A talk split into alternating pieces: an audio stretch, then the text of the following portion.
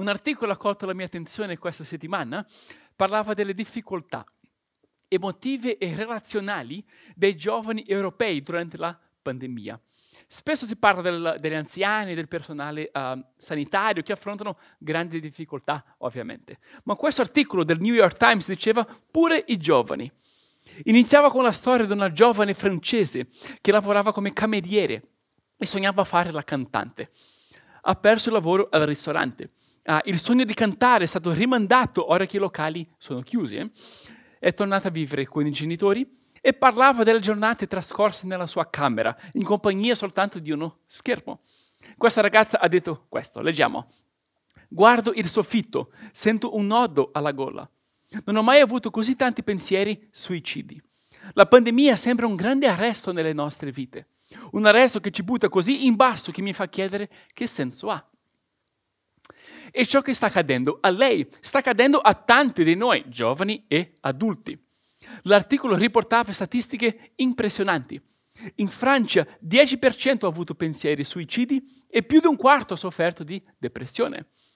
In Italia il ricovero dei giovani che si sono fatti male o hanno provato a suicidarsi è cresciuto del 30% durante la seconda ondata del virus. Dappertutto sono cresciute l'ansietà, la depressione, le disordini alimentari e le dipendenze. Quindi ecco l'analisi di un articolo, un paragrafo. Di fronte a una vita sociale ristretta e a una giunta incertezza, in un momento già precario della loro vita, molti giovani stanno soffrendo per la sensazione di perdere tempo prezioso nei loro anni migliori. In tutto il mondo hanno perso opportunità economiche, pietre miliari, miliari tradizionali come le lauree e relazioni, in un momento cruciale per la formazione dell'identità. Questo vuol dire che se le tue emozioni sono state, sono state scombussolate nel corso di quest'ultimo anno, non sei l'unico. Se i tuoi pensieri sono diventati oscuri a volte, non sei l'unico. Tutti noi abbiamo avuto la sensazione di vedere dei nostri sogni rimandati. Delle buone cose che aspettavamo da tempo, uh, un lavoro, no? eh, un, un sogno, una relazione, un bambino, non capisci, ma buone cose. E vederli rimandare può aver portato ad un senso di delusione, forse anche nei confronti di Dio. Sentire nel profondo del cuore, Signore, io sono una buona persona, ho camminato bene fin qui. Non ti sto chiedendo qualcosa di strano, esagerato o stravagante. Perché no? Come mai? Quando? No? Riconoscere il sentimento di delusione possibile è buono. Vuol dire che possiamo gestirlo poi in modo maturo, invece di non riconoscerlo e permettere che la delusione ci guidi verso scelte immature. Dopo un anno di difficoltà e solitudine ormai, la questione è ci, facciamo, ci lasciamo squilibrare o rimaniamo saldi? Ci lasciamo portare verso altre direzioni o coltiviamo il nostro centro in Cristo? Il capitolo che esploreremo oggi sarà un balsamo in questo momento, penso. Avviene in un momento difficilissimo, poco prima che Gesù fosse tradito, arrestato e ucciso. Quindi non sono parole leggere, pronunciate da, person- da qualcuno che non conosceva la, l'avversità. Sono parole profonde, vere e credibili. Gesù conosceva il dolore che lo aspettava, ma la sua prospettiva è impressionante. Dimostra che aveva l'eternità e non quel giorno in mente. In questo capitolo lui non insegna, ma prega. Prega per i suoi discepoli, prega per noi. Hai già pensato a questo? Gesù prega per te. Gesù si trova alla destra del Padre e intercede per te. Non sei l'unico a pregare. Gesù prega per te, Gesù prega per opera. Vuole vederci sani, saldi, uniti, consacrati a Lui. Quindi oggi avremo il privilegio di vedere Gesù aprire il suo cuore davanti al Padre in preghiera. Ci sono alcuni che quando pregano, pregano, sai, sai, sei in un incontro di preghiera e quella persona parte e pensi, yes, ora mi godo questa preghiera. Io sì. Oggi ascolteremo Gesù pregare. Immagina cos'era Gesù in preghiera. Che spettacolo, no? Oggi studieremo Giovanni 17 e il capitolo 16 domenica prossima, giusto per una questione organizzativa nostra. Nel capitolo, questo capitolo 17, Gesù prega per quattro cose, che sono, prega per la nostra protezione, prega per la nostra integrità, prega per la nostra unità e per la nostra voglia di eternità. Mm? Protezione, integrità, unità e voglia di eternità. Pronti per godere questa super preghiera? Mm. Ecco come, prega, come Gesù prega per la nostra protezione. Leggiamo. Ma ora io vengo a te e dico queste cose nel mondo perché, affinché abbiano compiuta in se stessi la mia gioia. Io ho dato loro la tua parola e il mondo li ha odiati perché non sono del mondo, come io non sono del mondo. Non prego che tu li tolga dal mondo, ma che tu li preservi dal maligno. Essi non sono del mondo, come io non sono del mondo.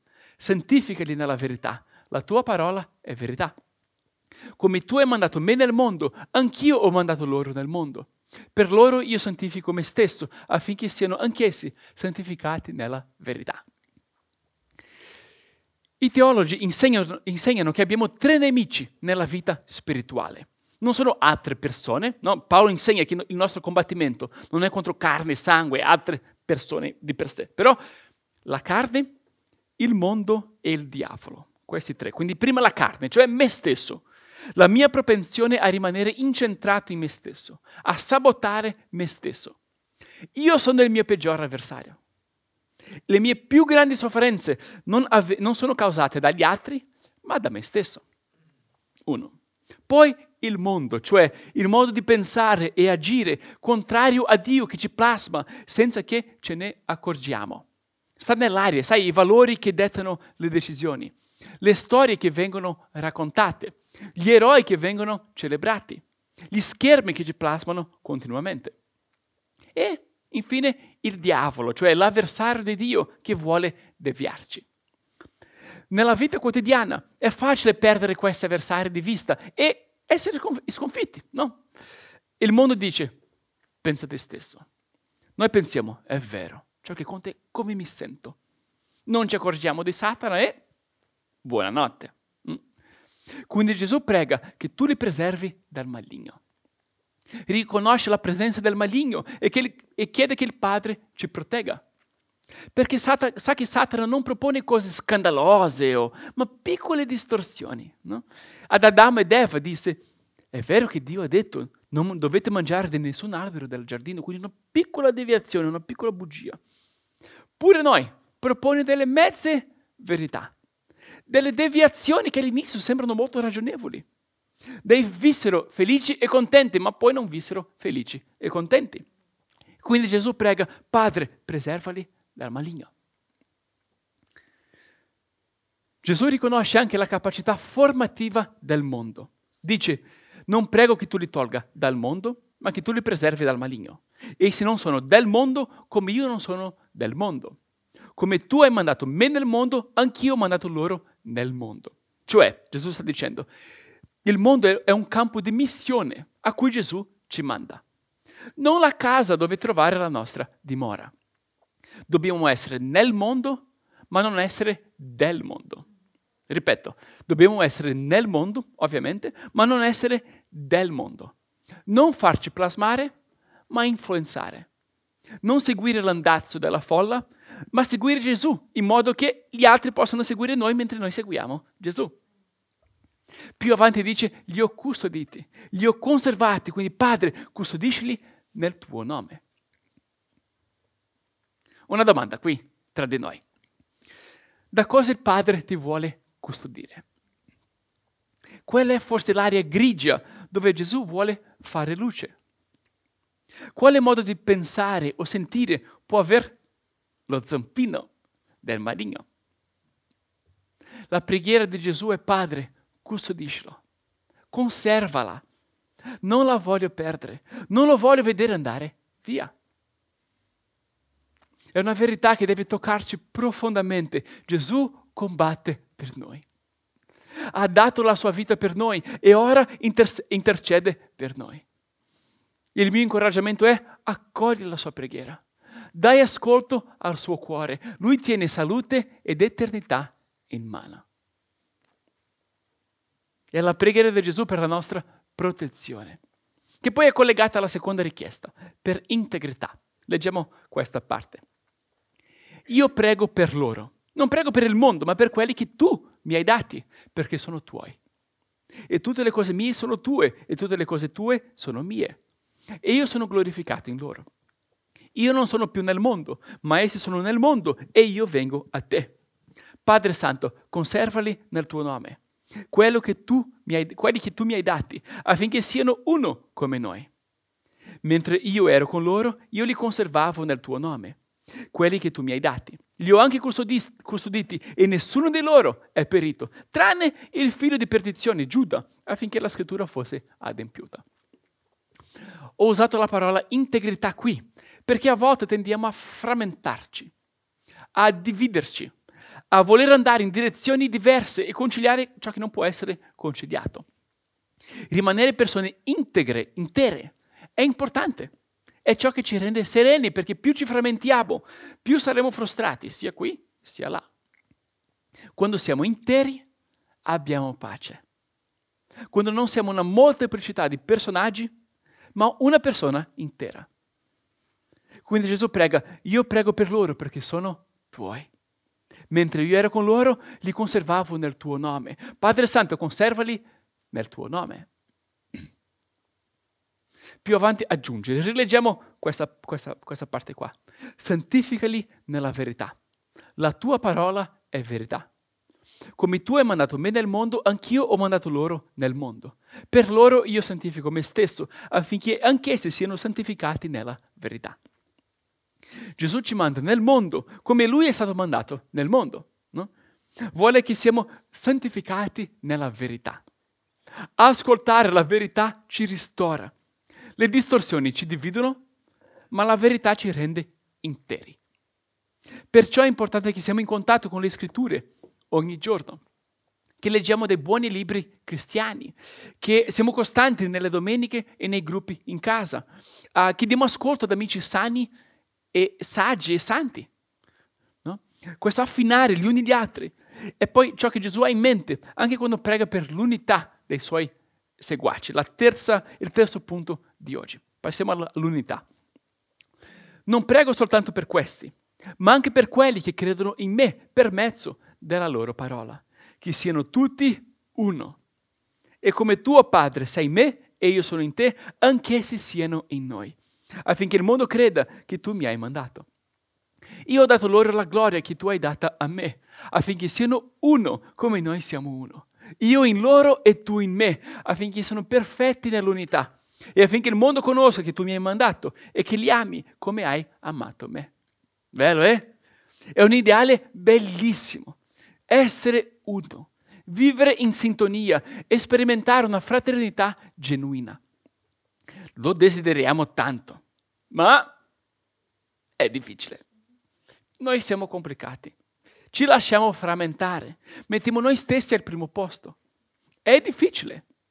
Quindi Gesù indica la strada per arrivarci.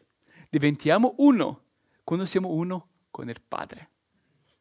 Più ci avviciniamo a Dio, più sapremo amare bene gli altri. Come i vertici di un triangolo, no? Si avvicinano l'uno all'altro quando si avvicinano all'angolo superiore. Gesù prega che siano tutti uno, come tuo Padre sei in me e io sono in te, anche se siano in noi. È una preghiera estremamente ambiziosa, che possiamo essere in Dio come il Padre è nel Figlio e il Figlio nel Padre. Mm. Quel tipo di amore, di intimità e dono di sé. È bello. E ha la seguente conseguenza, Gesù prega, affinché il mondo creda che tu mi hai mandato. Cioè, quando le persone poi incontrano questa, questa unità, questo amore, non hanno parole per descriverlo inizialmente, ma sentono, qui c'è qualcosa, qui c'è vita, voglio fare parte di questo. È una realtà spirituale, un frutto dello Spirito Santo. Ma dobbiamo anche metterci del nostro, partecipare ad iniziative come il gruppo in casa, il super trio di preghiera, essere a tavola con altri, sin domeniche, brancio, lancio, anche in altri momenti spontanei. Era il punto dolente per i giovani dell'articolo. essere connessi con tutto e tutti tramite schermi, ma sentirsi alienati. Gesù brama qualcosa di migliore per noi, comunione con Lui e comunione con gli altri. Se ti va quindi, ti invito ora a chiudere gli occhi giusto per un attimo e ricevere questa preghiera di Gesù per noi ora, per opera oggi. Lui prega, io ho dato loro la gloria che tu hai data a me, affinché siano uno come noi siamo uno. Io in loro e tu in me, affinché non siano perfetti nell'unità e affinché il mondo conosca che tu mi hai mandato e che li ami come hai amato me. Amen. Che preghiera. Passiamo allora al punto finale, la parte migliore, almeno che a me piace di più. Quando Gesù prega per voglia di eternità. Okay? Leggiamo questa parte, l'inizio del capitolo. Gesù disse queste cose, poi alzate gli occhi al cielo, disse, Padre, l'ora è venuta. Glorifica tuo figlio affinché il figlio glorifichi te, giacché gli hai dato autorità su ogni carne, perché egli dia vita eterna a tutti quelli che gli hai dati. Questa è la vita eterna, che conoscano te, il solo vero Dio e colui che tu hai mandato, Gesù Cristo. Io amo questo versetto, perché di solito pensiamo a vita eterna, sai, nell'aldilà, lassù, dopo la morte. Ma non è la definizione di vita eterna che Gesù ha in mente. La conoscenza di Dio è la vita eterna. Il dove e il quando sono secondari. Ciò che renderà il paradiso un paradiso non saranno nuove circostanze, ma la conoscenza intima di Dio. Questa è la vita eterna, lui dice, che conoscono te, il solo vero Dio, e colui che tu hai mandato, Gesù Cristo. Significa che la vita eterna inizia qui e ora. Se conosciamo Dio, questo mondo inizia già ad assumere le qualità della vita eterna. Viviamo vite piene di amore, proposito, speranza, redenzione, adorazione. Inizia qui. Così come per alcuni l'inferno inizia già sulla terra. No? Per alcuni questo mondo è infernale, mentre per altri è già un assaggio nel cielo. E cosa distingue una cosa dall'altra? Non è il comfort. Tanti ricchi sono consumati dalla disperazione. È la conoscenza di Dio. Questa è la vita eterna, che conoscono te, il solo vero Dio e colui che tu hai mandato, Gesù Cristo. È la preghiera di Gesù per noi.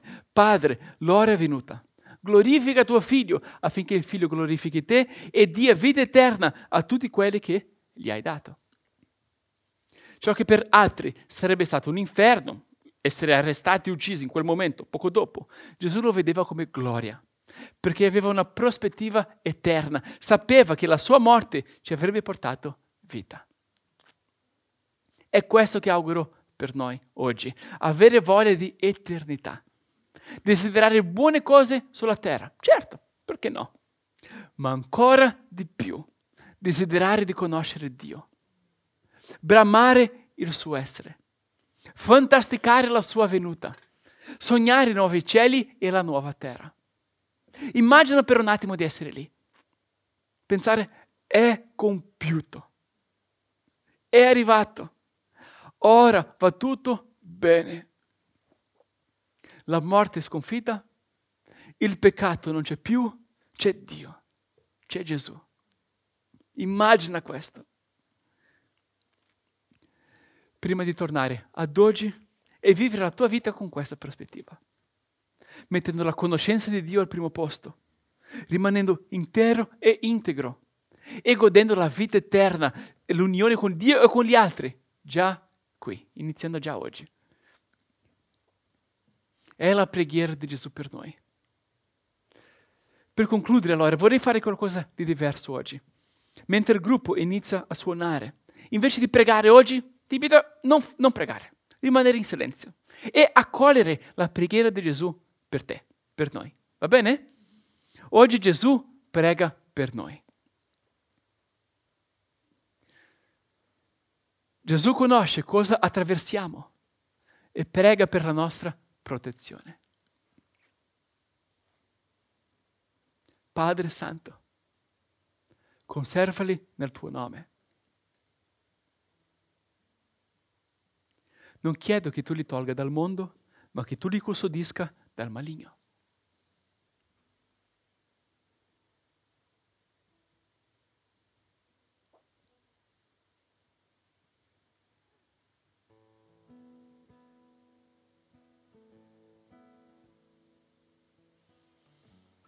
Gesù prega per la nostra integrità.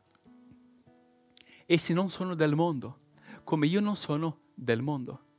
Santificali nella verità. La tua parola è verità.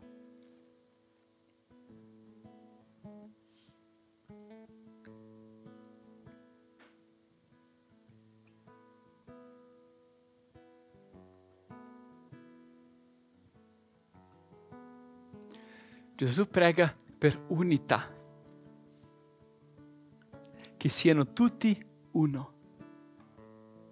E come tuo Padre sei in me e io sono in te, anche essi siano in noi, affinché il mondo creda che tu mi hai mandato.